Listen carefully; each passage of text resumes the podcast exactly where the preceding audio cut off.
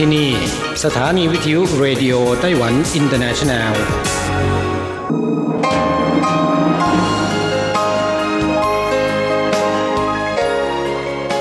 กลับมาฟังขณะนี้ท่านกำลังอยู่กับรายการภาคภาษาไทย Radio Taiwan International หรือ RTI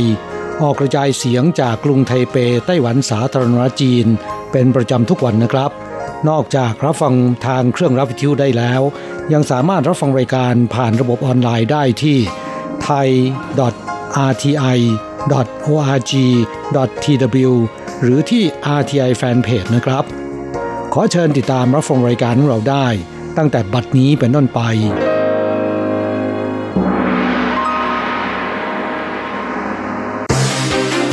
ลำดับแรก ขอเชิญติดตามรับฟังข่าวประจำวัน สวัสดีครับ คุณผู้ฟังที่เคารพ ข่าววันศุกร์ที่ 26 มีนาคม พุทธศักราช 2564 รายงานโดยผมแสงชัย กิตติภูมิวงหัวข้อข่าวที่น่าสนใจมีดังนี้ ไต้หวันผลักดันเข้าร่วม WHO ยินดีอุทิศประโยชน์ต่อสังคมโลก ไต้หวันลงนามบันทึกความร่วมมือด้านแรงงานกับไทยและออสเตรเลีย การประชุมพิจารณาค่าจ้างขั้นต่ำมีโอกาสปรับค่าจ้าง แต่ยังต้องรอลุ้นภาวะเศรษฐกิจต่อไป ต่อไปเป็นรายละเอียดของข่าวครับแบรดเชอร์แมนและยังคิมสมาชิกคณะทำงานเอเชียแปซิฟิก คณะกรรมาการต่างประเทศ วุฒิสภาของสหรัฐ ได้เสนอ เมื่อกลางเดือนกุมภาพันธ์ที่ผ่านมา จัดทำร่างกฎหมายเรียกร้องกระทรวงการต่างประเทศสหรัฐ ช่วยเหลือไต้หวันเข้าร่วมเป็นสมาชิกสังเกตการองค์การอนามัยโลกหรือว่า WHO กฎหมายนี้ได้ผ่านการอนุมัติจากวุฒิสภาของสหรัฐแล้ว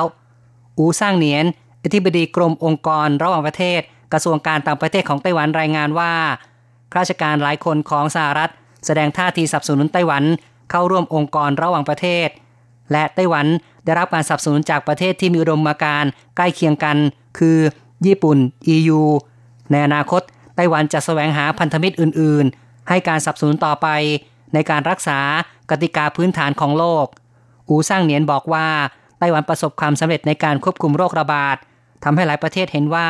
การรวมไต้หวันไว้ใน WHO มีความจำเป็นเร่งด่วน กระทรวงการต่างประเทศจะดำเนินวิธีการที่เหมาะสม ให้สอดคล้องกับสถานการณ์โลก บนพื้นฐานเสียงสนับสนุน และการเคลื่อนไหวในปัจจุบัน เพื่อเข้าร่วมองค์การอนามัยโลก ข้าต่อไปนะครับ เป็นเรื่องของแม่เลี้ยงชาวไต้หวันตามหาเด็กอินโดนีเซีย อยากรู้ว่าทารกน้อยสบายดีหรือไม่ โครงการชาวไต้หวันตามหาแม่เลี้ยงชาวต่างชาติ เป็นปฏิบัติการร่วมกัน ระหว่างสื่อมวลชน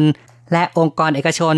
ดำเนินการจนถึงปลายปีที่แล้ว ประสบความสำเร็จในการตามหาแม่เลี้ยง 10 กว่ารายในอาเซียน โครงการนี้ยังดำเนินการต่อเนื่อง ขณะนี้ได้รับการร้องขอจากแม่เลี้ยงชาวไต้หวัน ให้ช่วยตามหา ทารกอินโดนีเซีย อายุหนึ่งขวบ 6 เดือน เฉินอีชิง อาชีพรับดูแลเด็ก เมื่อตุลาคมปีที่แล้ว ได้รับดูแลทารกอินโดนีเซียหนึ่งขวบหนึ่งเดือน นับเป็นครั้งแรกที่เธอดูแลเด็กชาวต่างชาติ เธอบอกว่าทารกอินโดนีเซียคนนี้ชื่อยาวมาก เธอจึงเรียกสั้นๆว่าเอลเลนเป็นเด็กฉลาดน่ารัก ใครเห็นใครก็เอ็นดู เมื่อเอลเลนมาถึงบ้านเธอในตอนแรก ร่างกายไม่แข็งแรง นอนหลับยาก อาจเป็นเพราะเปลี่ยนสภาพแวดล้อมบ่อยครั้ง จึงเกิดความหวาดระแวง มักตื่นกลางดึกทำให้เธอและสามีต้องขึ้นมาดูแลเอลเลนและแม่ซึ่งเป็นแรงงานชาวอินโดนีเซีย เดินทางกลับประเทศเมื่อ 10 มีนาคมที่ผ่านมา คาดไม่ถึงหลังจากทารกจากไป เฉินอีชิงเกิดความรู้สึกคิดถึงอย่างจับใจ ในวันที่แม่ลูกเดินทางกลับ ไม่ได้ไปส่งที่สนามบิน และไม่ได้เก็บข้อมูลสำหรับการติดต่อไว้ ผ่านมาสิบกว่าวัน ธอได้โพสต์ทาง FB ประกาศตามหาเด็ก และได้ติดต่อรายการภาคภาษาอินโดนีเซีย ของสถานีวิทยุ RTI ให้ช่วยตามหาด้วยเฉินอีชิงบอกว่าเธอไม่อาจลืมเลือนทารกคนนี้ ไม่รู้กลับไปอินโดนีเซียแล้วเป็นอยู่อย่างไร ถ้าจำเป็นเธอจะให้ความช่วยเหลือ อุปทานความเป็นอยู่และการศึกษาข้อต่อไปครับ กรมพัฒนากำลังแรงงานกระทรวงแรงงานไต้หวันลงนามบันทึกความร่วมมือ MOU การแลกเปลี่ยนด้านอาชีวศึกษาและการฝึกอาชีพ กับสถาบันไทยเยอรมัน ผ่านระบบเซ็นเอกสารทางออนไลน์ วันที่ 25 มีนาคม ที่โรงแรมเกรสกายวิวในกรุงไทเป โดยซือเจินย่างอธิบดีกรมพัฒนากำลังแรงงาน และนายสมหวัง บุญรักเจริญ ผู้ในการสถาบันไทยเยอรมัน เป็นผู้ลงนาม นายลินซานกุ้ยรัฐมนตรีช่วยกระทรวงแรงงาน และนางสาว วรสุดา สรัต รองผู้อำนวยการสำนักงงานแรงงานไทยในไต้หวันเป็นพยาน การลงนามในครั้งนี้ไม่เพียงแสดงถึงความร่วมมือของไต้หวันกับต่างประเทศในแนวลึก อย่างสะท้อนให้เห็นจุดเด่นของไต้หวัน ด้านการพัฒนาแรงงานในเวทีโลก ส่งเสริมการพัฒนาทักษะดิจิทัลซือจันย่างขอบคุณตัวแทนฝ่ายไทย คาดหวังการลงนามความร่วมมือจะช่วยยกระดับฝึกฝน การพัฒนาแรงงาน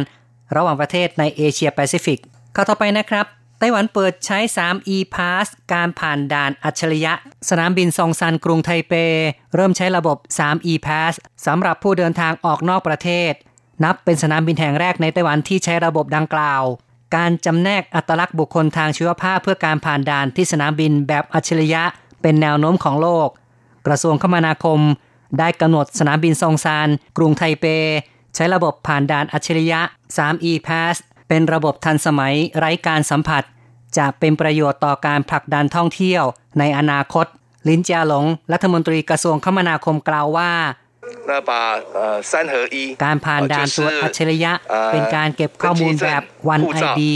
คือรวมข้อมูลจากการสแกนใบหน้าหนังสือเดินทาง และบัตรขึ้นเครื่องบินไว้ด้วยกัน เมื่อผ่านขั้นตอนที่ด่านแรกแล้ว จะผ่านด่านอื่นๆ สะดวกรวดเร็วขึ้น เป็นวิธีการแบบไร้สัมผัสเหมาะกับการเดินทางท่องเที่ยว ยุคหลังโรคระบาด ลดเวลา ลดกำลังคนของสนามบิน และสายการบินได้ด้วย ระบบ 3 e-pass จะทดลองใช้งานครึ่งปี เป็นทางเลือกโดยสมัครใจสำหรับผู้เดินทาง ข้อมูลที่เก็บไว้จะถูกลบภายในหนึ่งชั่วโมง เป็นการป้องกันข้อมูลส่วนบุคคลรั่วไหล ลินจาหลงเชิญชวนประชาชนทดลองใช้ระบบใหม่ เมื่อครบกำหนดช่วงเวลาทดลองใช้งานแล้ว จะมีการประเมินผลในด้านต่างๆ ลินจาหลงกล่าวว่า效果如预期的好我们也会推广到台湾หากผลตอบรับดี พวกเราจะนำไปใช้สนามบินอื่น ทั่วไต้หวันจะกลายเป็นสนามบินอัจฉริยะ3 e-pass ก็คือ e-check e-gate และ e-board 智慧化 来做起，好，就是包括 e check 啊 e gate 还有 e board สนามบินทรงซานยังได้ติดตั้งเครื่องวัดอุณหภูมิที่จุดสแกนใบหน้าด้วย เป็นส่วนหนึ่งของกฎระเบียบการเข้าออกประเทศ ข้อมูลอุณหภูมิจะถูกแจ้งไปยัง ระบบคัดกรองของสนามบินและสายการบิน โดยอัตโนมัติทำให้การป้องกันโรคติดต่อมีความสมบูรณ์ ระบบ 3 e-pass เปิดให้บริการที่สนามบินซองซานกรุงไทเป ตั้งแต่ 24 มีนาคมที่ผ่านมา คาดหวังประชาชนจะเดินทางออกประเทศอย่างสะดวกสบายมากขึ้นข้าต่อไปครับ การประชุมพิจารณาค่าจ้างขั้นต่ำต้องรอลุ้นผล แต่ว่ามีโอกาสปรับค่าจ้าง กระทรวงแรงงานไต้หวันเปิดประชุมคณะทำงานพิจารณาค่าจ้างขั้นต่ำไตรมาสที่ 1 ในวันที่ 24 มีนาคมที่ผ่านมาหวังเวยเชินอธิบดีกรมเงื่อนไขและความเสมอภาคการจ้างงานแถลงว่า ที่ประชุมบรรลุความเห็น 3 ประการ เกี่ยวกับกฎหมายค่าจ้างขั้นต่ำ ประการแรกควรมีความยืดหยุ่นในการหารือการปรับเพิ่ม ไม่ควรใช้สูตรตายตัว ประการที่ 2 ดัชนีราคาสินค้าผู้บริโภค มีความสำคัญ ต้องมารวมไว้ในดัชนีประกอบการพิจารณา และประการที่ 3 กลไกการพิจารณาค่าจ้างขั้นต่ำในปัจจุบันมีความคล่องตัว เพื่อหลีกเลี่ยงนายจ้าง และลูกจ้างเป็นประปักกัน ไม่ควรรีบร้อนในการประกาศใช้กฎหมายค่าจ้างขั้นต่ำหวังเวยเฉินบอกว่าตัวแทนที่ร่วมประชุมเห็นว่าเศรษฐกิจมีแนวโน้มดีขึ้น มีโอกาสปรับค่าจ้างขั้นต่ำแต่ธุรกิจต่างแขนงได้รับผลกระทบจากโควิด -19 ต่างกัน ยังต้องติดตามภาวะเศรษฐกิจอีกช่วงหนึ่งก่อน อีกข่าวหนึ่งครับ เพื่อรับมือต่อภาวะขาดแคลนน้ำสถานีน้ำมัน CPC หยุดบริการล้างรถตั้งแต่ 31 มีนาคม เพื่อสอดคล้องต่อนโยบายประหยัดน้ำของรัฐบาล สถานีน้ำมัน CPC รัฐวิสาหกิจน้ำมันของไต้หวันแถลงว่า จะปรับเปลี่ยนบริการล้างรถในเขตที่ขาดน้ำรุนแรง สัญญาณสีแดง ได้แก่ เมียวลี่ ไทจง จางฮว้าและเขตแห้งแล้งในซินจู หยุดให้บริการล้างรถตั้งแต่ 31 มีนาคม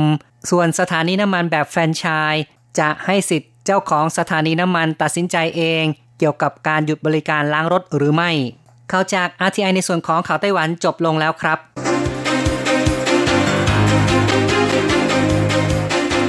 ต่อไปขอเชิญฟังข่าวต่างประเทศและข่าวจากเมืองไทยค่ะ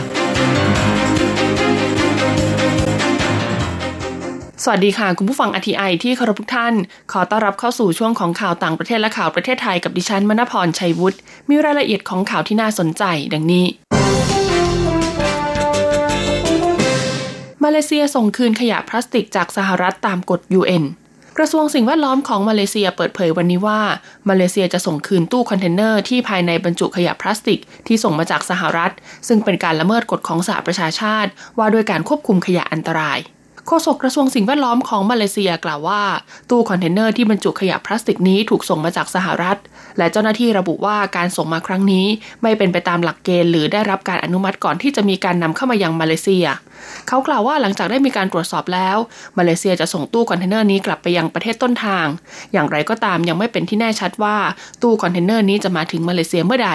ก่อนหน้านี้รัฐมนตรีสิ่งแวดล้อมของมาเลเซียได้กล่าวในแถลงการว่ามาเลเซียจะห้ามนำตู้คอนเทนเนอร์นี้เข้าประเทศ ตู้สินค้าดังกล่าวถูกส่งมาจากนครลอสแองเจลิสในรัฐแคลิฟอร์เนียเมื่อวันที่ 14 มีนาคมที่ผ่านมา และเมื่อ 2 ปีก่อนประเทศต่างๆ มากกว่า 180 ประเทศ เห็นพ้องกันที่จะห้ามการค้าขยะพลาสติกที่นำกลับมารีไซเคิลได้ยาก ซึ่งเป็นความพยายามในการหยุดยั้งประเทศที่ร่ำรวย ในการนำขยะไปทิ้งในประเทศที่ยากจน ซึ่งมักจะพบว่าขยะเหล่านี้ทำให้เกิดความเสียหายแก่สภาพแวดล้อมในท้องถิ่นและมหาสมุทรมาตรการข้อกำหนดเข้มงวดใหม่นี้ อยู่ภายใต้อนุสัญญาบาร์เซลส่วนที่สัญญาของสหประชาชาติ ที่ตรวจสอบการค้าขยะอันตราย เริ่มมีผลบังคับใช้ในเดือนมกราคมที่ผ่านมา ญี่ปุ่นเริ่มการวิ่งคบเพลิงโตเกียวโอลิมปิกแล้ว การวิ่งคบเพลิงสำหรับการแข่งขันกีฬาโอลิมปิกที่กรุงโตเกียวจะเป็นเจ้าภาพเริ่มขึ้นแล้วในช่วงเช้าวันนี้ ซึ่งจุดสตาร์ทจัดขึ้นที่เมืองฟุกุชิมะ โดยไม่มีผู้ชมเข้าร่วมด้วย นับเป็นการเริ่มต้นการนับถอยหลังไปสู่การแข่งขันโตเกียวโอลิมปิกในอีก 4 เดือนข้างหน้า หลังจากเลื่อนการแข่งขันมาจากปีที่แล้ว เนื่องจากการแพร่ระบาดของโควิด -19 นักวิ่งประมาณ 10,000 คนจะผลัดกันถือคบเพลิงวิ่งไปทั่วทั้ง 47 จังหวัดของญี่ปุ่น โดยคบเพลิงถูกจุดขึ้นที่ J-Village Sport Complex ในเมืองฟุกุชิมะ ซึ่งเคยใช้ในฐานปฏิบัติการรับมือเหตุแผ่นดินไหวครั้งรุนแรงและสึนามิทำให้เกิดสารกัมมันตภาพรังสีรั่วไหลออกมาจากโรงไฟฟ้าพลังงานนิวเคลียร์ และมีประชาชนเสียชีวิตไปราว 20,000 คน และอีกหลายหมื่นคนต้องอพยพหนีอันตรายจากการไหลรั่วของสารกัมมันตรังสี การวิ่งในช่วงแรกจัดขึ้นโดยไม่มีผู้คน เพื่อป้องกันการรวมตัวเป็นกลุ่มใหญ่ และมีผู้ที่ฝ้าชมตามเส้นทางต้องสวมหน้ากากอนามัยและยึดถือระเบียบการเว้นระยะห่างทางสังคม ห้ามร้องตะโกนเชียร์ทำได้แค่ปรบมือเท่านั้น ในขณะที่ญี่ปุ่นยังคงเผชิญกับการแพร่ระบาดของโควิด -19 อย่างรุนแรง และได้พยายามเร่งฉีดวัคซีนให้กับประชาชน นางเซโกะฮาชิโมโตะ ประธานจัดการแข่งขันกีฬาโตเกียวโอลิมปิกกล่าวว่า ในพิธีเริ่มออกวิ่งคบเพลิง เธอหวังว่าไฟโอลิมปิก จะเป็นเหมือนแสงสว่างที่ปลายอุโมงค์แห่งความมืดมิด ไฟดวงเล็ก ๆ ที่ไม่เคยหมดหวังและรอคอยวันนี้ เหมือนกับดอกซากุระที่เริ่มเบ่งบานคบเพลิงจะไปสิ้นสุดที่สนามกีฬาแห่งชาติกรุงโตเกียวในวันที่ 23 กรกฎาคม ซึ่งเป็นวันจัดพิธีเปิดการแข่งขันโตเกียวโอลิมปิก 2020 ธนาคารโลกเตือนการประท้วงในเมียนมากระทบเศรษฐกิจรุนแรง ธนาคารโลกกล่าวเตือนว่าเศรษฐกิจเมียนมาอาจตกต่ำร้อยละสิบในปีนี้ ซึ่งเป็นผลมาจากเหตุการณ์ความไม่สงบในประเทศ ในขณะที่ผู้ประท้วงต่อต้านรัฐประหาร ยังคงเดินหน้าจัดการชุมนุมในหลายพื้นที่ต่อไปในวันนี้ หลังจากมีรายงานข่าวกองทัพยิงผู้ประท้วงเสียชีวิตอีก 9 ราย ธนาคารโลกประกาศวันนี้ปรับลดการคาดหมายการขยายตัวทางเศรษฐกิจของเมียนมา โดยระบุว่าเศรษฐกิจของเมียนมาในปีคศ2021 จะหดตัวร้อยละสิบจากที่เคยคาดหมายการขยายตัวก่อนหน้านี้ ธนาคารโลกกล่าวว่าขณะนี้เมียนมาได้รับผลกระทบอย่างรุนแรงจากการประท้วงการผละงาน และการกระทำของกองทัพในการปราบปรามผู้ประท้วง การหยุดชะงักของบริการสาธารณะที่มีความสำคัญต่างๆ นอกเหนือไปจากธนาคารการขนส่งโลจิสติก และบริการอินเทอร์เน็ต สหรัฐและอังกฤษค่ะก็ยังใช้มาตรการคว่ำบาตรเพื่อลงโทษบริษัทขนาดใหญ่ ที่กองทัพเมียนมาเป็นผู้ควบคุม และเพิ่มแรงกดดันให้กับรัฐบาลทหารเมียนมากรณีก่อรัฐประหารยึดอำนาจเมื่อวันที่ 1 กุมภาพันธ์ที่ผ่านมา กระทรวงการคลังสหรัฐประกาศมาตรการลงโทษชุดใหม่กับเมียนมา Economic Holding จำกัดมหาชน และเมียนมา Economic Corporation จำกัด ซึ่งทำธุรกิจหลากหลายตั้งแต่เมืองแร่ ไปจนถึงการท่องเที่ยว ซึ่งสร้างรายได้ให้กับบรรดาผู้นำกองทัพทั้งหลาย ขณะที่อังกฤษค่ะซึ่งเคยเป็นเจ้าอาณานิคมของเมียนมาก็ประกาศมาตรการลงโทษเมียนมา Economic Holding จำกัดมหาชน โดยอ้างการละเมิดสิทธิมนุษยชนต่อพลเรือน และความเกี่ยวข้องของบริษัทนี้กับนายทหารระดับสูงในกองทัพเมียนมา ต่อไปเป็นข่าวจากประเทศไทยค่ะ ไทยอากาศร้อนแตงโมมะละกอฝรั่งช่วยป้องกันร่างกายขาดน้ำ นายแพทย์สุวรรณชัยวัฒนายิ่งเจริญชัยอธิบดีกรมอนามัยเปิดเผยว่า ช่วงหน้าร้อนอาจทำให้ร่างกายสูญเสียน้ำรู้สึกอ่อนเพลียเกิดภาวะขาดน้ำได้ การป้องกันจึงควรดื่มน้ำสะอาดอย่างน้อย 8-10 แก้วต่อวันและกินผักผลไม้ ที่เต็มไปด้วยวิตามินแร่ธาตุใยอาหารและสารต้านอนุมูลอิสระ ซึ่งผักและผลไม้หลายชนิดที่เป็นที่คุ้นเคย หรือกินกันประจำอยู่แล้ว อุดมสมบูรณ์ไปด้วยน้ำสูงถึงร้อยละ80ช่วยลดความร้อนและทำให้ร่างกายสดชื่น ช่วยทดแทนน้ำในร่างกายที่สูญเสียไปเนื่องจากอากาศร้อนได้เป็นอย่างดี มีสารต้านอนุมูลอิสระที่เกิดขึ้นเองตามธรรมชาติ ช่วยลดการอักเสบจากการเผาไหม้ของแสงแดดในหน้าร้อน ช่วยปกป้องผิวและสายตาจากการถูกทำร้ายจากแสงแดด ช่วยให้ระบบขับถ่ายทำงานได้ดีขึ้น ได้แก่ 1 แตงกวา 2 คะน้า 3 มะเขือเทศ 4 แตงโม 5 มะละกอ 6 ฝรั่ง และ 7 สะระแหน่ ช่วยบรรเทาอาการหวัดขับเหงื่อและระบายความร้อน อธิบดีกรมอนามัยกล่าวว่าประชาชนควรเลือกกินผักและผลไม้ มากกว่าดื่มน้ำผลไม้เพื่อให้ได้รับใยอาหารช่วยในการขับถ่าย และชะลอการดูดซึมน้ำตาล ลดการสะสมของคอเลสเตอรอลแต่การกินผลไม้ต้องระวังเรื่องน้ำตาลในผลไม้ ควรเลือกกินผลไม้รสไม่หวานจัด ในปริมาณวันละ 3-5 ส่วนของชนิดผลไม้ เช่น แตงโม 6 ชิ้นคำต่อ 1 มื้อ ส้ม 1 ลูกต่อ 1 มื้อ หรือฝรั่งครึ่งลูกต่อมื้อ และควรกินผักอย่างน้อยมื้อละ 2 ทัพพี สำหรับในช่วงหน้าร้อนผู้คนนิยมดื่มเครื่องดื่มรสหวาน หากต้องการดื่มน้ำหวานควรเลือกดื่มน้ำผักผลไม้สดจากธรรมชาติ น้ำผลไม้สำเร็จรูปร้อยเปอร์เซ็นต์แต่การดื่มน้ำผลไม้จะได้รับน้ำตาลสูงกว่าผลไม้สด และมีโอกาสกินในปริมาณมากกว่า จึงควรหลีกเลี่ยงเครื่องดื่มรสหวานเช่นน้ำอัดลม น้ำหวาน น้ำสมุนไพร ชากาแฟ หากเลี่ยงเครื่องดื่มรสหวานไม่ได้ก็ขอให้เลือกสูตรหวานน้อย หรือสั่งหวานน้อย งดเครื่องดื่มแอลกอฮอล์เพราะจะทำให้หลอดเลือดขยายตัว เหงื่อออกปัสสาวะบ่อย เกิดการขับน้ำออกจากร่างกายมากขึ้น ส่งผลให้ร่างกายขาดน้ำโดยไม่รู้ตัว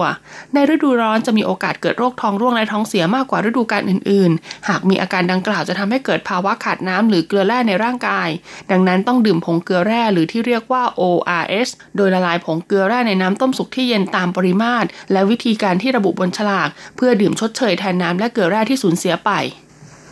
เปิดทดสอบเดินรถไฟฟ้าสายสีแดง อนาคตสถานีกลางบางซื่อจะเป็นศูนย์กลางของระบบรถไฟทั้งหมด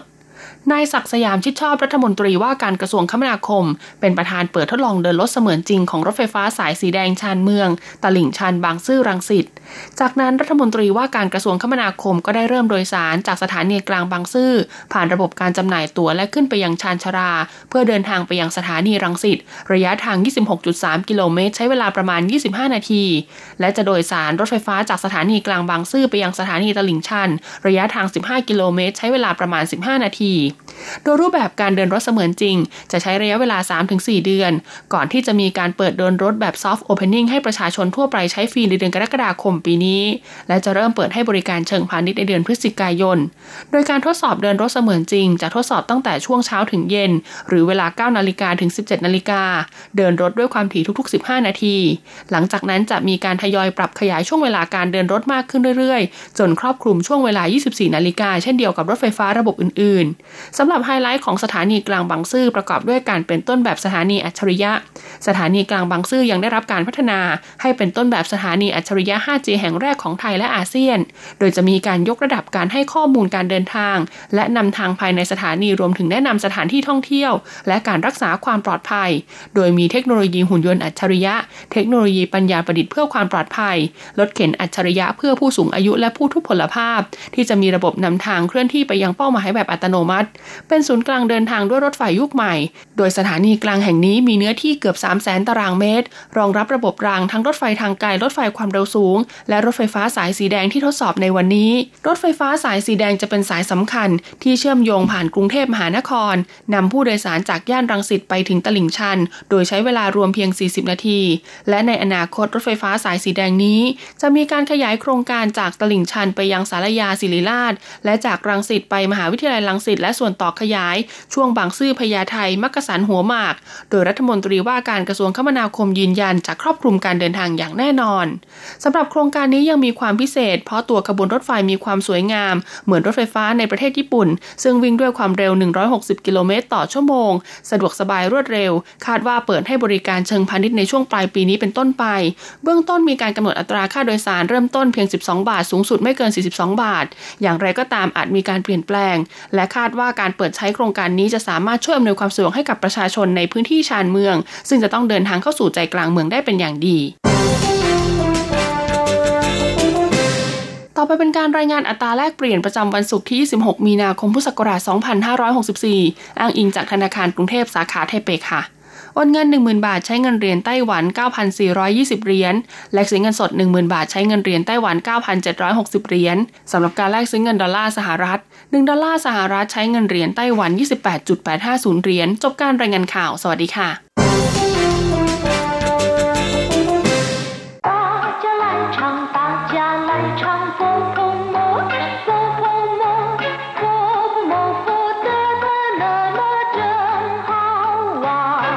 สวัสดีครับเพื่อนฟังพบกันในวันนี้เราจะมาเรียนบทเรียนที่หนึ่งของแบบเรียนชั้นสูง ในภาคเรียนที่หนึ่งนะครับ高级华语绘画上册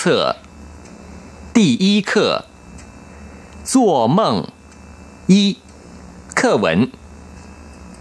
昨天夜里我做了好棒的梦耶都梦见什么了起初是爸爸开车带我们去兜风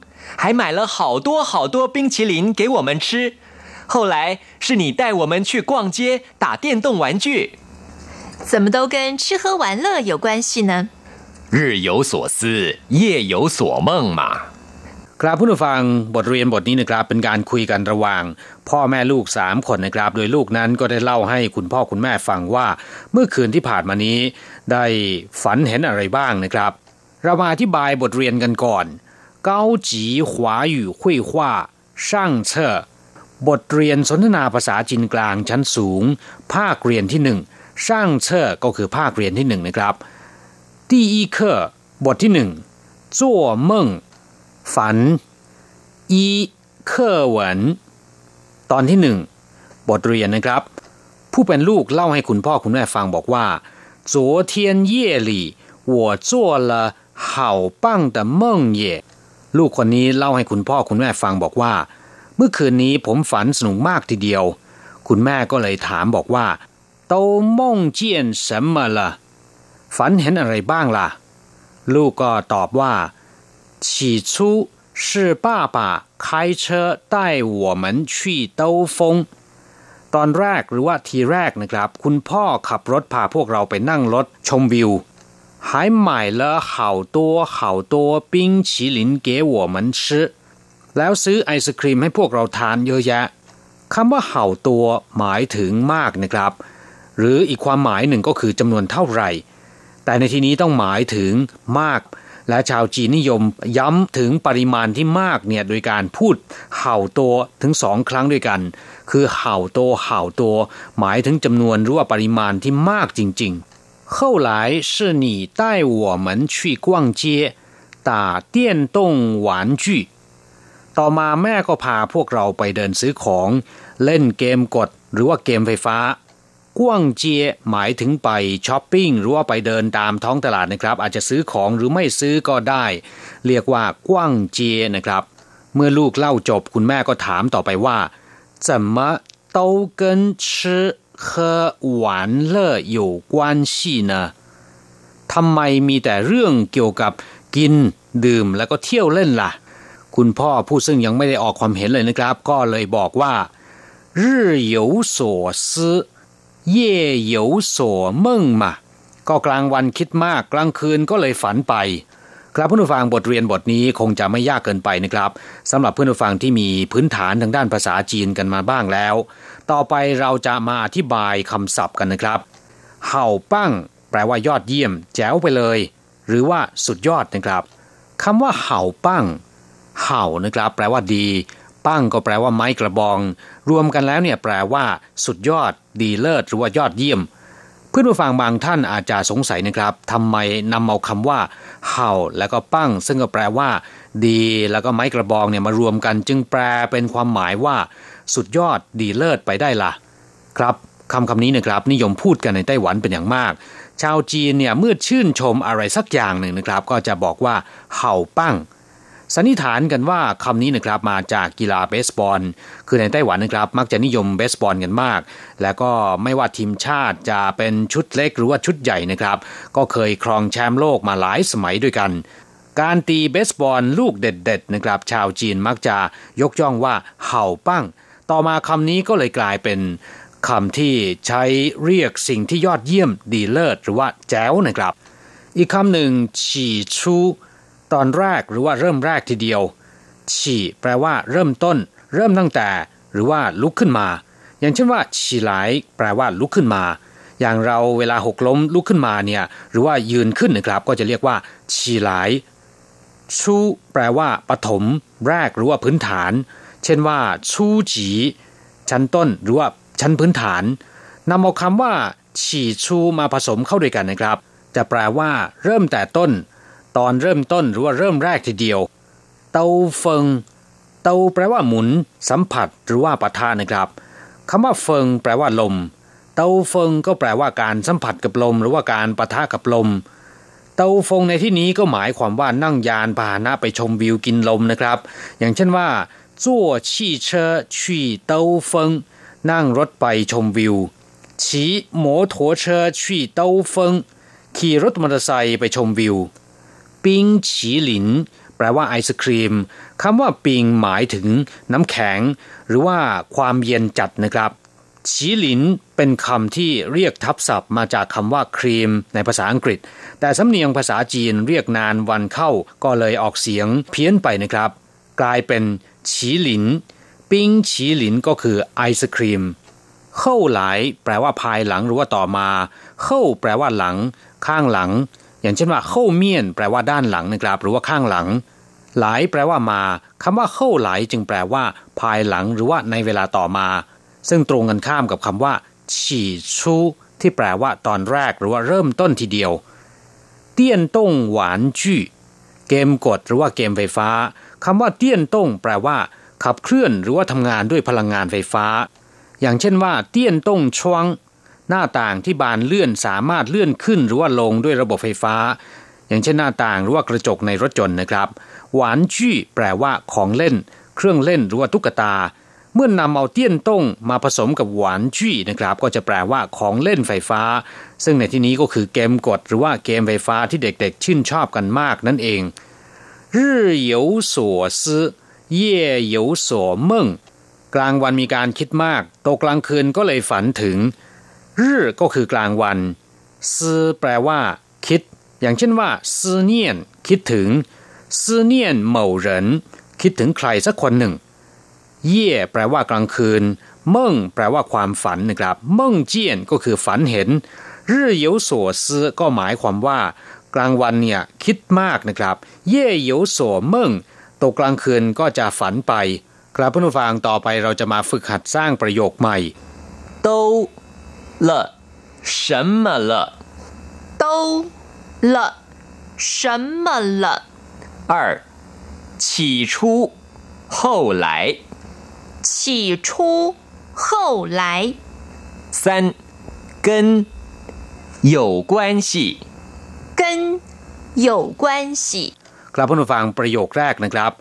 เต้าละ什么ละก็แปลว่า อะไรบ้าง อย่างเช่นว่า เต้าจั่วละ什么ละได้ทำอะไรลงไปบ้าง ข้อที่สองฉี่ชูเข้าหลาย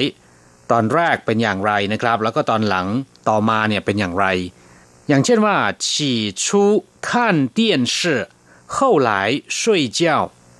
ตอนแรกก็ดูทีวีนะครับ ตอนหลังเข้านอน ประโยคที่สาม跟有关系 เกินแปลว่ากับหรือว่าและนะครับอยู่กวนชีก็แปลว่ามีความสัมพันธ์ มีความเกี่ยวข้องกัน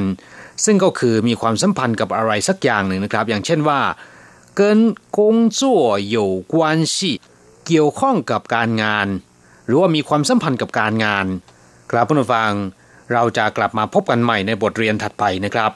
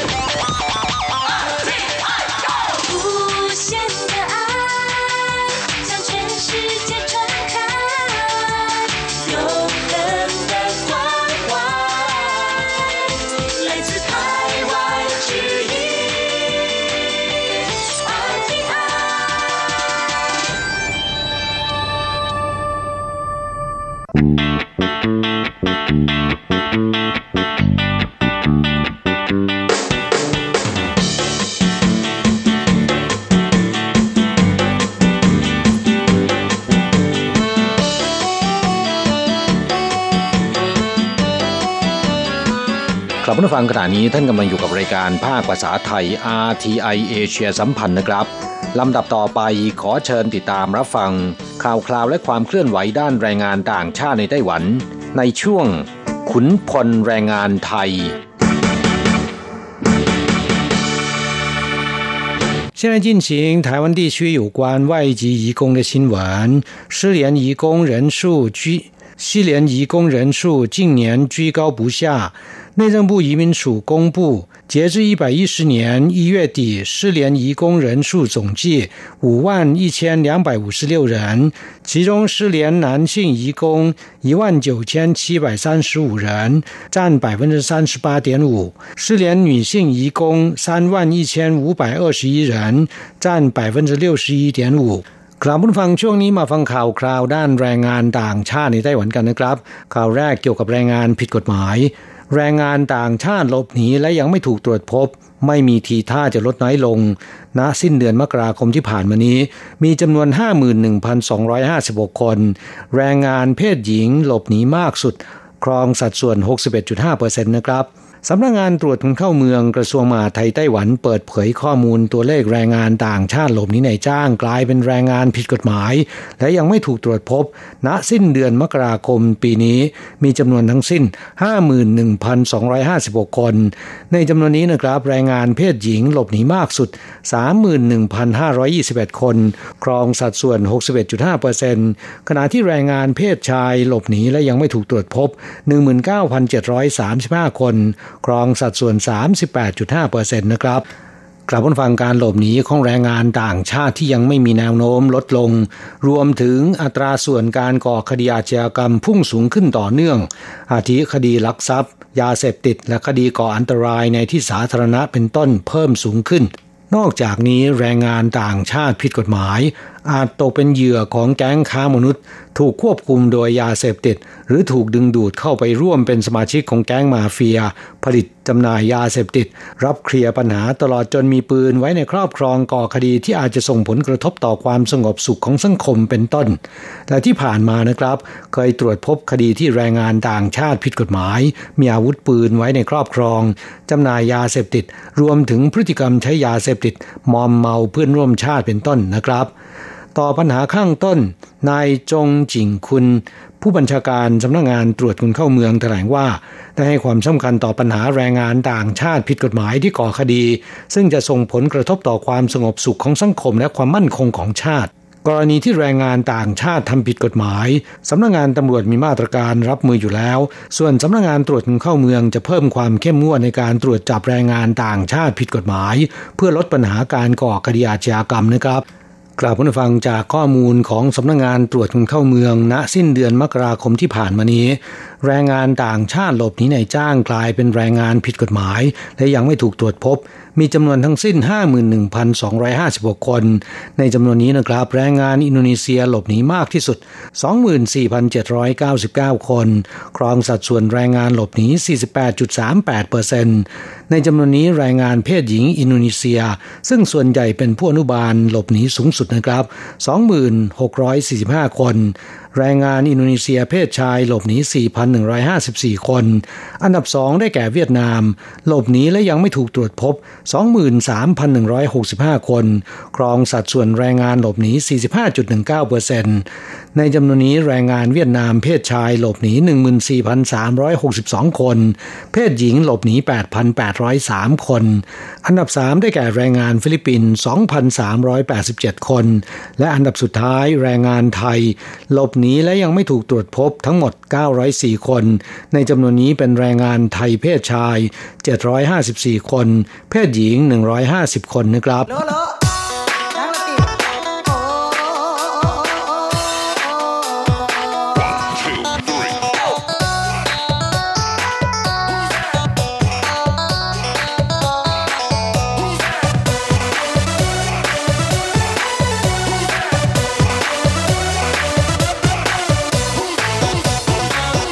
ต่อไปมาฟังข่าวคราวเกี่ยวกับไต้หวันเล็งยกเลิกคำสั่งห้ามเดินทางของแรงงานอินโดนีเซียนะครับ หากว่าสถานการณ์การติดเชื้อโควิดรายวันในอินโดนีเซีย ลดลงต่ำกว่า 5,000 รายต่อวันครับผู้ฟังสืบเนื่องจากสถานการณ์โควิดในอินโดนีเซียรุนแรงนะครับ ประกอบกับแรงงานอินโดนีเซียที่เดินทางมาทำงานในไต้หวัน ถูกตรวจพบว่าติดเชื้อจำนวนหลายร้อยคน ศูนย์บัญชาการควบคุมโรคระบาดของไต้หวัน ได้ประกาศห้ามแรงงานอินโดนีเซียเดินทางเข้ามาทำงานเป็นการชั่วคราวนะครับ ตั้งแต่วันที่ 4 ธันวาคมปีที่แล้ว จนถึงขณะนี้ล่วงเลยมาเป็นเวลาร่วม 4 เดือนแล้วนะครับในจ้างไต้หวันจำนวนมากเดือดร้อน เพราะอินโดนีเซียเป็นประเทศผู้ส่งออกผู้อนุบาลที่ครองสัดส่วน 80%ของผู้อนุบาลในไต้หวันนะครับขณะที่มีแรงงานอินโดนีเซียนับหมื่นคนรอการเดินทางมาทำงานที่ไต้หวัน รัฐบาลทั้งสองฝ่ายจึงมีการประสานเจรจาในเรื่องนี้ โดยฝ่ายอินโดนีเซียยินยอมแก้ไขและปฏิบัติตามข้อกำหนดของฝ่ายไต้หวัน อาทิใบรับรองผลตรวจโควิด -19 เป็นลบ ต้องออกโดยสถานพยาบาลที่ผ่านการรับรองและเจาะจงเท่านั้น ในช่วงแรกจะจำกัดจำนวนแรงงานอินโดนีเซียเดินทางเข้าไต้หวันได้เพียงกึ่งหนึ่ง ดยยึดเอาจำนวนแรงงานอินโดนีเซียที่เดินทางเข้าไต้หวันเมื่อเดือนพฤศจิกายนปีที่แล้ว 2,800 คนเป็นหลักนะครับ หรืออนุญาตให้เดินทางเข้าไต้หวันได้วันละ 46 คน ส่วนระยะเวลาในการเปิดให้เดินทางเข้าไต้หวันใหม่ได้ ขึ้นอยู่กับสถานการณ์ความรุนแรงของโควิด -19 ในอินโดนีเซียนะครับ โดยไต้หวันจะพิจารณาให้แรงงานอินโดนีเซียเดินทางได้ ต่อเมื่อยอดจำนวนผู้ติดเชื้อโควิดในอินโดนีเซียลดต่ำกว่า 5,000 รายต่อวัน ซึ่งครึ่งแรกของเดือนมีนาคมที่ผ่านมานี้ ยอดจำนวนผู้ป่วยโควิดในอินโดนีเซีย เพิ่มขึ้นเฉลี่ยวันละ 6,800 รายนะครับครับผู้ฟังสาเหตุสำคัญประการหนึ่งที่ไต้หวันสั่งระงับการเดินทางมาทำงานของแรงงานอินโดนีเซีย นอกจากตรวจพบผู้ติดเชื้อจำนวนมากแล้วนะครับ ยังไม่มั่นใจในมาตรฐานการตรวจโควิด ของสถานพยาบาลอินโดนีเซียด้วย ซึ่งฝ่ายอินโดนีเซียเสนอสถานพยาบาลที่ได้มาตรฐานในการตรวจเชื้อโควิด -19 ด้วยเทคนิคการตรวจหาสารทางพันธุกรรมของเชื้อไวรัส อาทิ CPR RT-CPR เป็นต้นนะครับกว่า 400 แห่ง แต่ครึ่งแรกของเดือนธันวาคมปีที่แล้ว ตรวจพบแรงงานอินโดนีเซียติดเชื้อจำนวน 40 ราย ในจำนวนนี้ 32 รายหรือ 80%มีใบรับรองผลตรวจโควิดเป็นลบจากสถานพยาบาลที่อ้างว่าได้มาตรฐานนะครับ เมื่อเทียบกับแรงงานจากประเทศไทย เวียดนามและฟิลิปปินส์แล้ว ใบรับรองผลตรวจโควิดของแรงงานอินโดนีเซีย มีความแม่นยำและความน่าไว้วางใจต่ำกว่ามากนะครับ หรือกล่าวอีกในหนึ่งก็คือ มีหรือไม่มีใบรับรองมีค่าเท่ากัน ดังนั้นไต้หวันจึงเสนอให้ฝ่ายอินโดนีเซีย คัดเลือกเฉพาะสถานพยาบาลที่ได้มาตรฐานในการตรวจหาเชื้อโควิด -19 จริง ๆ เพื่อให้ฝ่ายไต้หวันพิจารณานะครับ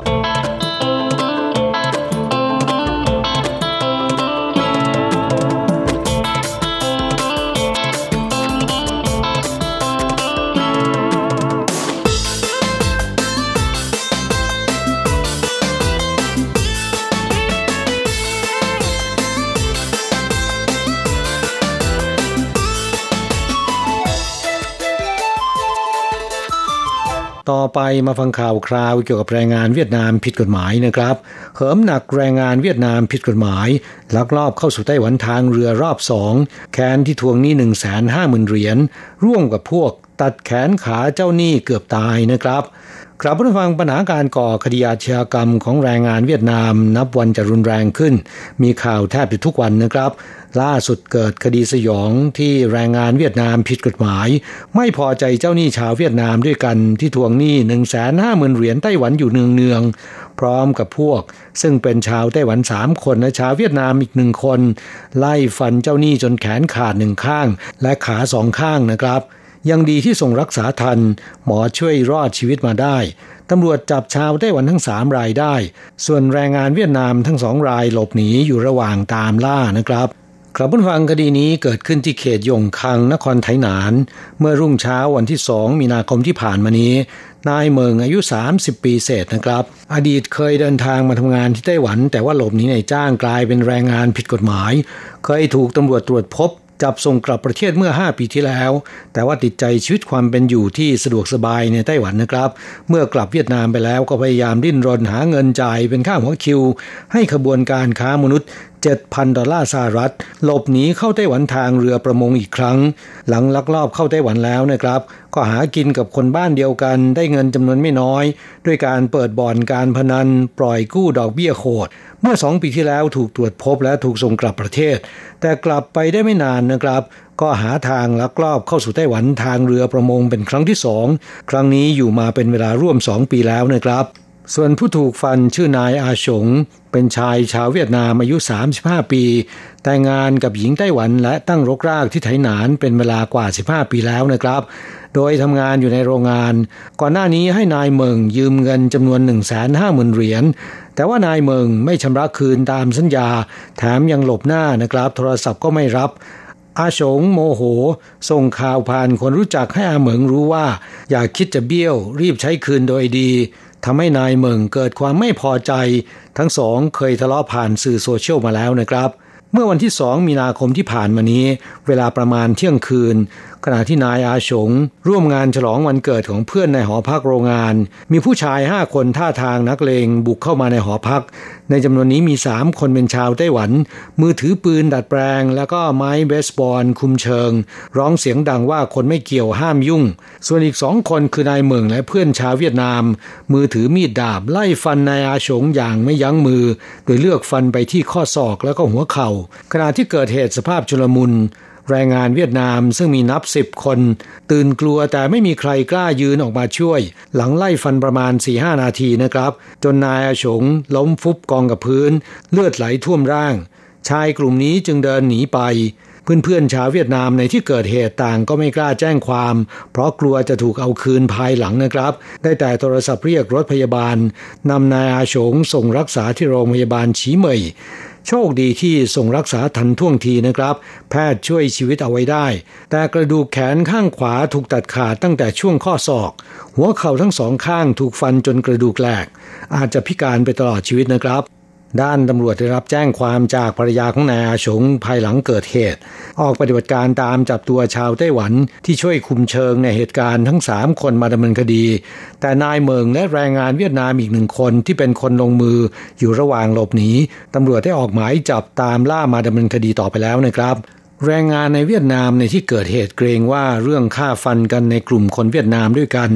อาจไม่ได้รับความสำคัญจากสังคมไต้หวันเท่าใดนัก จะทำให้อันธพาลและคนร้ายยิ่งได้ใจ และเหิมเกริมขูดรีดเพื่อนร่วมชาติมากขึ้น จึงแอบส่งข้อมูลให้สื่อไต้หวันลงข่าว โดยกล่าวว่าการชดใช้หนี้คืนแก่เจ้าหนี้ เป็นหน้าที่ของลูกหนี้อยู่แล้ว แต่กรณีของนายเมิงกลับทำร้ายเจ้าหนี้ ฟันที่แขนและขา เป็นการจงใจตัดแขนขาเพื่อสั่งสอน และยังทิ้งคำขู่ไว้ในสื่อโซเชียลด้วยว่า คราวนี้แค่สั่งสอน คราวหน้าฆ่าจริงท่าทีเหิมหนักนะครับ กลับผู้ฟังกลุ่มคนงานเวียดนามที่รู้จักนายเมิงต่างรู้กิติศัพท์ว่าเป็นคนโหดเที่ยมและไร้คุณธรรม พฤติกรรมของเขาในเหตุการณ์ครั้งนี้ทำให้ชาวเวียดนามหลายคนไม่พอใจ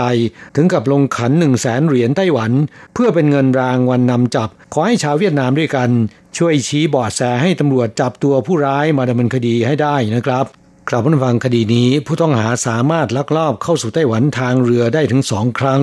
แสดงว่าการป้องกันชายทะเลของหน่วยยามฝั่ง ยังต้องเพิ่มความเข้มงวดมากขึ้นนะครับตำรวจตรวจคนเข้าเมืองเปิดเผยว่า เคยจับกลุ่มแรงงานเวียดนามผิดกฎหมายส่งกลับประเทศ แต่มีรายหนึ่ง ทิ้งคำพูดสุดโอหังไว้ว่าตำรวจห้ามผมไม่ได้หรอก เพราะผมกลับไปแล้วเนี่ยสามารถลักลอบเข้าสู่ไต้หวันได้ โดยนั่งเรือประมงจากมณฑลฝูเจี้ยน จีนแผ่นใหญ่นะครับ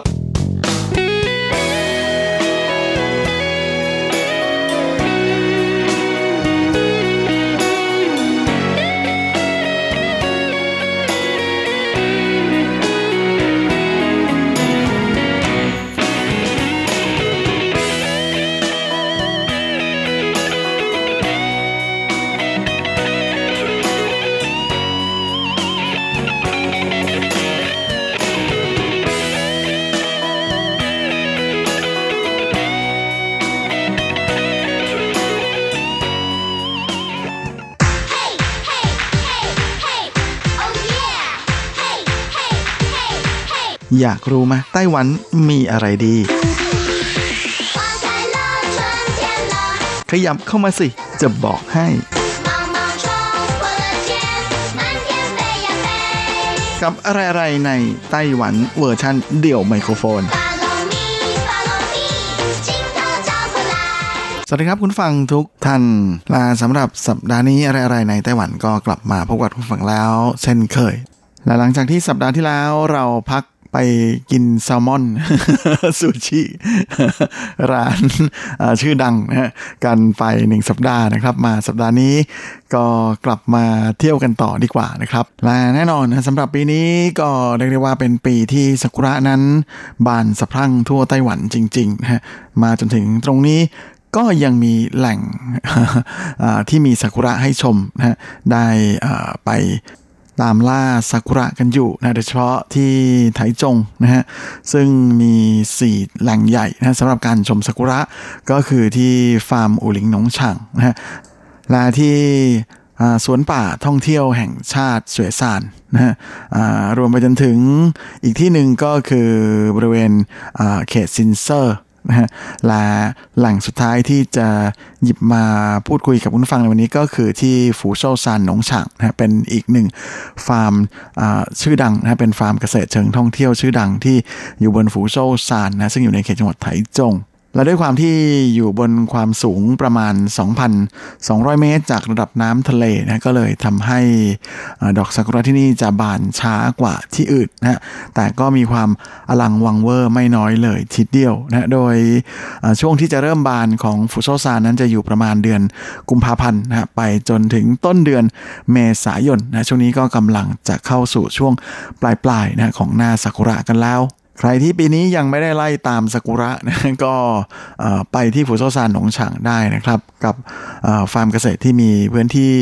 ประมาณ 50 ไร่ลาที่นี่ก็มีการปลูกต้นซากุระอยู่นับพันต้นเลยทีเดียวนะก็เป็นอะไรที่น่าสนใจไม่น้อย โดยโซนที่มีซากุระให้ได้ชมกันเยอะๆ นั้นก็คือโซนที่เรียกว่าเชียนอิงหยวนนะฮะเป็นสวนซากุระที่มีอยู่เยอะมากเลยนะแล้วก็เปิดให้ชมฟรีด้วย แถมยังมีที่จอดรถอีกต่างหากนะเพราะฉะนั้นใครที่สนใจจะขึ้นไปชมนั้นก็สามารถจะขับรถไปจอดได้นะฮะที่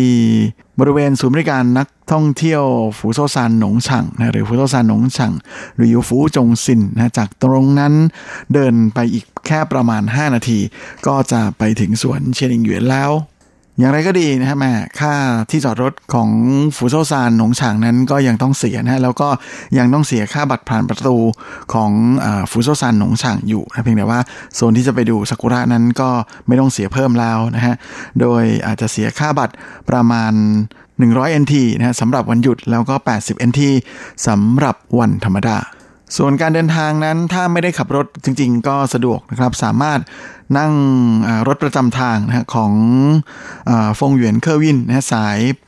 865 ที่วิ่งระหว่างกูกวันกับหลีซานได้นะครับ เพียงแต่ว่าถ้าจะนั่งสายนี้ต้องจองที่นั่งล่วงหน้านะฮะหรือจะนั่งรถบัสของ King Bus นะฮะ国光客运 สาย 1751 ที่วิ่งระหว่าง อีหลันหลีซานนะแล้วก็ยังมีสาย 1764 ที่วิ่งระหว่างหลัวตงหลีซานแล้วยังมี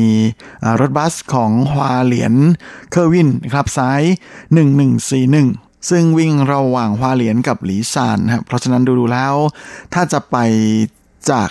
ไทเปนั้นอาจจะต้องไปขึ้นรถที่อีหลันนะฮะหรือหลัวตง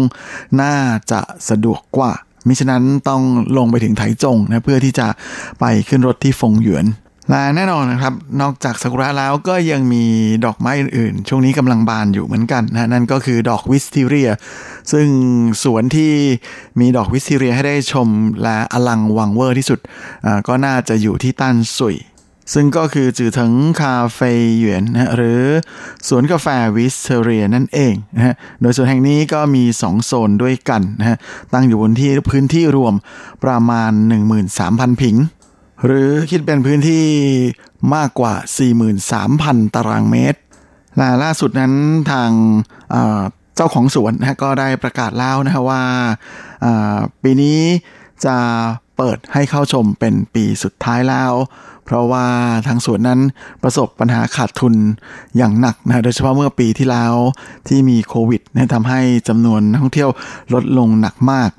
ใครที่อยากจะไปชมดอกวิสทิเรียสีม่วงๆ สวยๆ เป็นพวงๆนะฮะที่ห้อยลงมา ให้ได้ชมกันนั้นก็คงจะต้องรีบไปนะครับ เพราะว่าปีนี้จะเป็นปีสุดท้ายแล้วถ้าตามที่เจ้าของเขาบอกนะโดยทั้งสองโซนของสวนกาแฟวิสทิเรียแห่งนี้นะก็จะอยู่ที่ มีถุนซานหยวนชื่อนะที่ถือว่าเป็นโซนหมายเลขหนึ่งนะฮะก็จะเปิดให้เข้าชมตั้งแต่วันที่ 20 มีนาถึงวันที่ 11 เมษายนนะตั้งแต่ 8 โมงเช้าถึง 6 โมงเย็นนะจะอยู่ใกล้ๆกับมหาวิทยาลัยเทคโนโลยีเซนโยเซฟส่วนโซนที่ 2 ก็คือสุยหยวนหยวนชื่อนะฮะที่ถือว่าเป็นเออเฮาเตียนนั้นก็จะเปิดตั้งแต่วันที่ 20 นะฮะมีนาคมไปจนถึงวันที่ 11 เมษายนเหมือนกันนะฮะเวลา8โมงเช้าถึง6โมงเย็นนะฮะโดยสวนหมายเลข2นั้นจะอยู่ใกล้ๆกับที่ศาลเจ้าเทียนเหวียนกงนะฮะแล้วก็โรงพยาบาลไปซินอีเย่นนะฮะแต่ว่าไม่เป็นไรนะครับ เดี๋ยวผมจะโพสต์โลเคชันเอาไว้ให้บนเว็บก็แล้วกันนะรับรองว่าไปถูกแน่นอน จริงๆ หลัก ๆ ง่ายๆ ด้วยความที่อยู่แถวต้านสุยนะไปลงรถไฟฟ้า สายสีแดงที่ต้านสุยเลยนะแล้วก็ต่อรถเมล์สาย 861 862 863 864 865 แล้วก็ 867ลงที่ป้ายต้าถุนเฉียวนะฮะสะพานต้าถุนเฉียว แล้วก็เดินอีกประมาณ 5 นาทีนะก็จะถึง ซึ่งก็ถือว่าเป็นอะไรที่ไปไม่ยากเลย โดยในส่วนของค่าบัตรผ่านประตูนั้นก็จะเก็บคนละ 300 NT นะและไม่สามารถนำไปใช้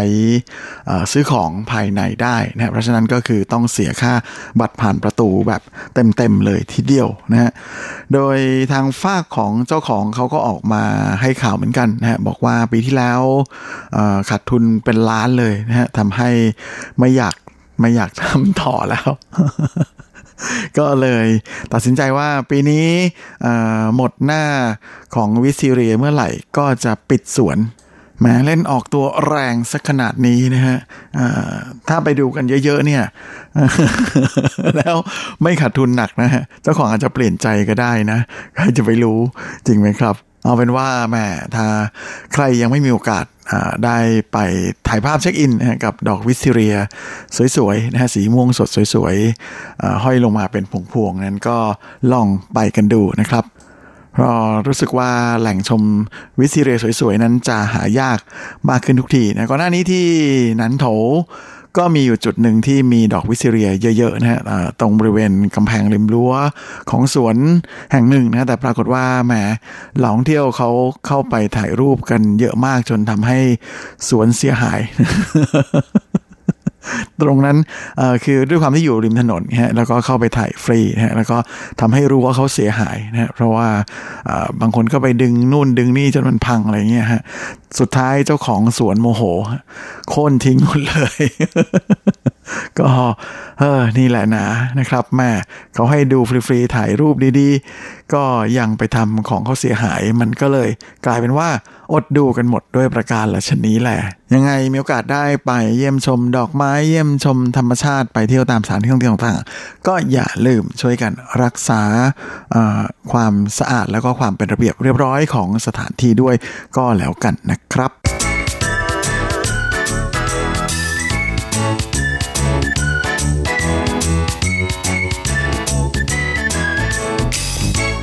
และสำหรับช่วงท้ายของรายการวันนี้นะฮะโฟกัสของเราก็ยังอยู่ในไทเปนะฮะเพราะว่าเมื่อช่วงกลางสัปดาห์ที่ผ่านมานั้น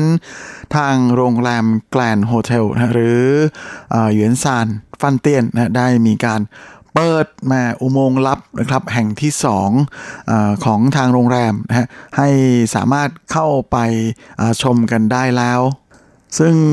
ที่โรงแรมหยวนซานฟั่นเตี้ยนนั้น ด้วยความที่แต่ก่อนเป็นสถานที่สำหรับใช้ในการต้อนรับแขกบ้านแขกเมืองนะของรัฐบาลสาธารณจีนนะก็เลยทำให้จำเป็นจะต้องมีเส้นทางหลบภัยนะที่สามารถจะหลบลงมาชั้นใต้ดินแล้วก็ออกไปข้างนอกได้เลย โดยที่ไม่ต้องผ่านทางประตูหน้านะถ้ามีเหตุฉุกเฉิน จึงมีการขุดอุโมงค์ นะฮะที่ด้านใต้ของโรงแรมขึ้น 2 เส้นทางด้วยกันนะเป็นเส้นทางสายตะวันตกกับสายตะวันออกนะฮะโดยสายที่เคยเปิดไปก่อนหน้านี้คือสายตะวันตกนะฮะมาช่วงล่าสุดเมื่อช่วงกลางสัปดาห์ที่ผ่านมาทางโรงแรมหยวนซานก็ได้เปิด นะให้สื่อมวลชนเข้าไปถ่ายภาพนะแล้วก็จะเปิดให้ประชาชนสามารถซื้อบัตรเข้ามาชมได้แล้วนะฮะกับเส้นทางที่ถูกปิดเป็นเวลานานถึง 50 ปีนะฮะเขานำมาซ่อมแซมปรับปรุงนะฮะแล้วก็ปรับปรุงสภาพให้ดูดีนะฮะและเปิดให้ได้เข้าไปชมกันแล้วนะฮะโดยเป็นเส้นทางที่เดินคดเคี้ยวลงมานะฮะประมาณความยาวแค่ 69 เมตรนะฮะ และเดินลงมามีขั้นบันไดทั้งหมด 85 ขั้น แต่สิ่งที่ไม่เหมือนกับอุโมงค์ลับที่เคยเปิดก่อนหน้านี้นะฮะที่เป็นสายเส้นตะวันตกก็คืออุโมงค์ลับเส้นตะวันออกนี้ออกมาด้านล่างแล้วเนี่ยจะเป็นสวนดอกไม้นะฮะซึ่งก็จะเป็นอะไรที่แปลกทีเดียวละที่ด้านล่างของอุโมงค์ทางออกนั้น ก็จะไปเจอบ้านพักเก่านะฮะของคงเออเสียวเจี๋ยนะหรือคุณหนูสองแห่งตระกูลคง ซึ่งคุณหนูตระกูลของผู้นี้ไม่ธรรมดาทีเดียวนะฮะเพราะว่าท่านนั้นเคยดำรงตำแหน่งเป็นกรรมการผู้จัดการใหญ่ของโรงแรมเหวียนซานแห่งนี้นะฮะในสมัยแรกนะฮะแล้วก็นอกจากนี้ยังเป็นผู้ที่ควบคุมการก่อสร้างโรงแรมเหวียนซานด้วยนะฮะว่ากันว่าตอนแรกสุดที่สร้างโรงแรมเหวียนซานขึ้นมานั้น ทางแผนที่จัดวางนะที่จะสร้างก็สร้างแค่ประมาณ 200 ห้องนะฮะแต่สร้างไปได้นิดนึงเนี่ยคงเสียวเจี๋ยเห็นแล้วรู้สึกว่าคงเออเสียวเจี๋ยเห็นแล้วรู้สึกว่ามันไม่แกรนพอนะมันแกรนไม่สมชื่อก็เลยสั่งให้ทุบทิ้งแล้วก็สร้างใหม่นะให้เป็นแบบสเกล 400 ห้องนะฮะก็คือโรงแรมเวียนซานที่เราเห็นกันในปัจจุบันนั่นเอง ซึ่งแน่นอนนะว่า โรงแรมเวียนซานนั้นก็กลายมาเป็นโรงแรมเดียวในโลกเลยนะที่เป็นโรงแรมระดับ 5 ดาวนะฮะแล้วก็มีการสร้างอุโมงค์หนีภัยนะขึ้นที่ด้านล่างของโรงแรมด้วย โดยกำแพงภายในอุโมงค์นะถูกฉาบให้เป็นรอย ครุขระแล้วก็มีพื้นผิวไม่เรียบนะที่เป็นเช่นนั้นก็เป็นเพราะว่าต้องการจะดูดเสียงนะฮะไม่ให้มีการสะท้อนแล้วก็เสียงจะไม่ก้องนะถ้าเวลาที่จำเป็นจะต้องวิ่งหนีจริงๆเนี่ยศัตรูที่ไล่ตามมาจะไม่ได้ยินเสียง ก็จะเป็นการเพิ่มความปลอดภัยในการหลบหนีมากขึ้นนะฮะโดยตลอดทางนั้นมีการติดตั้งโคมไฟทั้งหมด 43 ดวง ซึ่งอพอออกไปสุดทางแล้วเนี่ยก็จะเป็นสวนดอกไม้นะฮะลาที่ด้านหน้าด้านนอกตรงนั้นเนี่ยก็จะมีบ้านพักของคุณหนูสองแห่งตระกูลขงนะหรือขงเออเซลเจียซึ่งท่านเป็นหลานสาวนะของมาดามซ่งเหมยหลิง เพราะว่าเป็นบุตรสาว ของคงเสียงซีนะฮะผู้ที่ถือได้ว่าเป็นนายกรัฐมนตรีนะฮะของสหรัฐจีนในยุคที่รัฐบาลยังตั้งอยู่ที่ทางจีนแผ่นดินใหญ่นะฮะกับพี่คนโตแห่งตระกูลซ่งนะก็คือซ่งไอ้หลิง ด้วยความที่เป็นลูกสาวคนที่สองนะก็เลยถูกเรียกว่าเป็นคงเออเสียวเจี๋ยคุณหนูสองนั่นเอง แต่แม้จะเป็นคุณหนูนะฮะ คงเออเสียวเจ๋นั้นก็นิยมแต่งตัวด้วยเสื้อผ้าแบบผู้ชายนะฮะพร้อมกับตัดผมสั้นด้วย แถมชื่อของคุณหนูสองนั้นก็ค่อนข้างจะมีความเป็นผู้ชายเยอะทีเดียวนะฮะเดิมชื่อขงลิงจิ้นนะฮะก่อนที่ตอนหลังจะเปลี่ยนมาเป็นขงลิงเว่ยโดยทั้งตัวจิ้นกับตัวเวยนั้นก็ค่อนข้างจะมีความมีกลิ่นอายของผู้ชายอยู่ เยอะทีเดียว เอาเป็นว่าใครที่สนใจอยากจะไปค้นหานะฮะความลึกลับอีกหนึ่งหน้าของประวัติศาสตร์สารทัจีนนะก็ลองไปแวะเที่ยวชมกันได้นะครับที่โรงแรมแกรนด์โฮเทลหรือหยวนซานฟันเตียน การเดินทางนั้นก็ง่ายแล้วก็สะดวกมาก ๆ เลยนะฮะลงรถไฟฟ้าสายสีแดงนะฮะที่สถานีหยวนซานนะฮะจากตรงนั้นเนี่ยมีรถรับส่งนะ shuttle bus ฟรีเลยนะของทางโรงแรมรับขึ้นมาส่งที่ด้านบนเลย และเวลาของรายการสัปดาห์นี้ก็หมดลงเสียแล้ว ผมก็คงจะต้องขอตัว ขอลาไปก่อนด้วยเวลาเพียงเท่านี้ เอาไว้เราค่อยกลับมาพบใหม่ครั้งอาทิตย์หน้า เช่นเคย ในวันและเวลาเดียวกันนี้สำหรับวันนี้ขอให้ท่านโชคดีมีความสุข สุขภาพแข็งแรงกันทุกนา